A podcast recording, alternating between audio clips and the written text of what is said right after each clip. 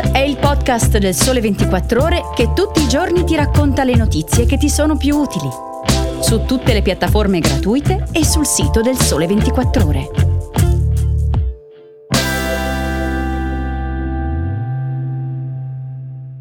Ciao, bentornati all'ascolto di Start da Francesca Barbieri. Oggi è mercoledì 11 ottobre e le tre notizie che vi voglio segnalare riguardano burnout e assenza dal lavoro, il pacchetto di novità in arrivo per l'assegno unico e l'impatto della guerra in Medio Oriente su bollette e benzina.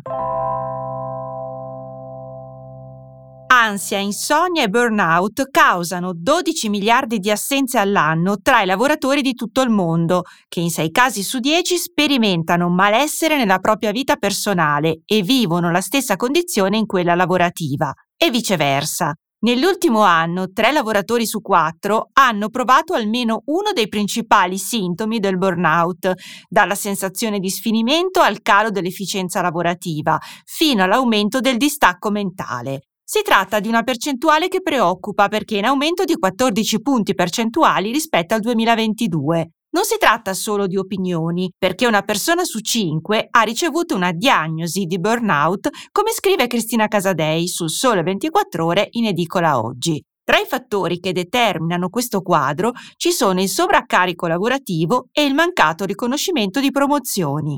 Inoltre, le categorie che sembrano avere più bisogno di supporto psicologico sono i genitori e i caregiver, due ruoli che spesso si sovrappongono in quella che viene definita generazione sandwich. Per l'89% dei lavoratori e delle lavoratrici con figli, il ruolo di genitore ha un impatto sul proprio benessere psicologico. Uno su due dice di avere bisogno di misure di supporto da parte dell'azienda per la gestione dei figli, ma solo un quarto lo riceve. Quanto ai caregiver, 6 su 10 dicono di avere un'elevata necessità di sostegno da parte del proprio datore di lavoro.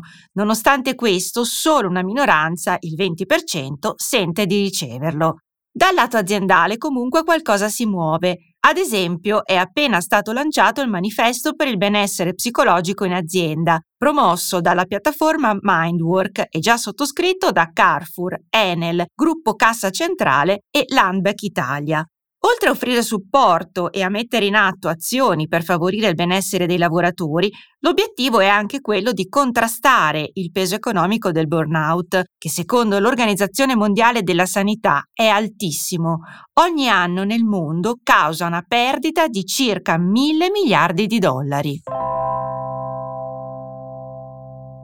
Con la legge di bilancio per il 2024 è in arrivo un pacchetto famiglia da almeno un miliardo di euro per provare ad avviare le misure chiamate a invertire la rotta di una natalità in costante calo. Quest'anno le nascite si fermeranno al 10,2% rispetto al periodo pre-Covid. Presto la famiglia più diffusa in Italia sarà quella senza figli e nel 2050 gli over 65 saranno il 34,5% di una popolazione che vedrà scendere i giovani fino a 14 anni a quota 11,2%. La sfida è ampia, molto più degli spazi esili lasciati dai saldi di finanza pubblica. Sul tavolo del governo ci sono tre ipotesi. La prima guarda a un potenziamento dell'assegno unico, che potrebbe diventare più pesante per i nuclei con almeno tre figli, mentre si studia la cancellazione del vincolo che lo abolisce al compimento dei 21 anni. Con le regole attuali è prevista una maggiorazione del 50% per i figli sotto un anno di età, per quelli tra 1 e 3 anni nei nuclei con almeno 3 figli e con un ISEE non superiore a 40.000 euro e anche per le famiglie con 4 figli. Un ritocco al rialzo su queste percentuali avrebbe l'effetto di essere piuttosto semplice da realizzare e allo stesso tempo di andare lungo un solco che ormai si è consolidato, visto che il pagamento avviene in automatico da parte dell'INPS. L'ipotesi di sfondare la soglia anagrafica dei 21 anni per i figli che rimangono a carico consentirebbe poi di andare incontro alle esigenze delle famiglie in cui i genitori pagano le spese universitarie dei ragazzi.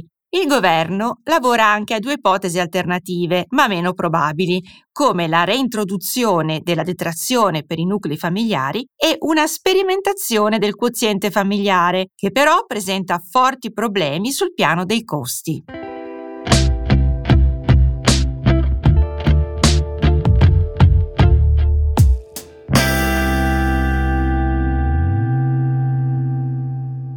Tra le tante ripercussioni negative del conflitto in Medio Oriente c'è anche quella sul fronte energetico. Non è la replica del 1973, Israele è di nuovo in guerra, ma le analogie con la vicenda dell'epoca sono ben poche. E per i mercati dell'energia in particolare si sta delineando un copione diverso in cui non sembra esserci spazio per un nuovo embargo petrolifero, simile a quello decretato 50 anni fa dai produttori arabi. Ma questo non significa che l'orizzonte sia sgombro da rischi, tutt'altro. L'offerta di greggio potrebbe comunque ridursi anche in modo drastico se la situazione dovesse degenerare ulteriormente, portando a coinvolgere in modo più diretto l'Iran, ad esempio. In più, a differenza che negli anni 70, è possibile che ci siano impatti anche sul gas. Entrambi i combustibili hanno reagito con aumenti di prezzo al precipitare della situazione, con rialzi particolarmente accentuati proprio per il gas, il cui prezzo accelera anche in scia ai sospetti della Finlandia per un possibile atto di sabotaggio dietro la perdita del gasdotto Baltic Connector che la collega con l'Estonia. Insomma, il gas si conferma essere l'epicentro delle tensioni sui mercati energetici e i prezzi continuano a correre, in rialzo di oltre il 20% e ormai sopra la soglia psicologica dei 50 euro per megawattora. E così è molto probabile che le bollette degli italiani siano destinate ad aumentare. Il nostro paese dipende ancora molto dall'estero per le forniture di gas, come dimostrano i dati di Arera, secondo cui dei 72,6 miliardi di metri cubi di gas naturale importati dall'Italia nel 2022, l'Algeria è il primo paese fornitore con circa il 36%, Seguono Russia e Azerbaijan con circa il 15%, Qatar da cui arriva il 10% del gas e poi Norvegia con l'8,6% e la Libia con il 4,3%. Nell'importazione via nave stanno inoltre assumendo importanza altri paesi come Spagna, Egitto e Nigeria. Le previsioni sono negative anche per il prezzo di benzina e diesel, il Ministero delle Imprese ha sottolineato che la tendenza dei prezzi dei carburanti al ribasso potrebbe purtroppo subire delle conseguenze negative a causa delle turbulenze sui mercati derivanti proprio dall'attacco di Hamas a Israele e da quanto potrebbe conseguirne. E con questo è tutto anche per oggi. Se volete scrivetemi a francesca.barbieri-sole24ore.com per commenti e suggerimenti. Vi aspetto domani con un nuovo episodio di Start. Buona giornata!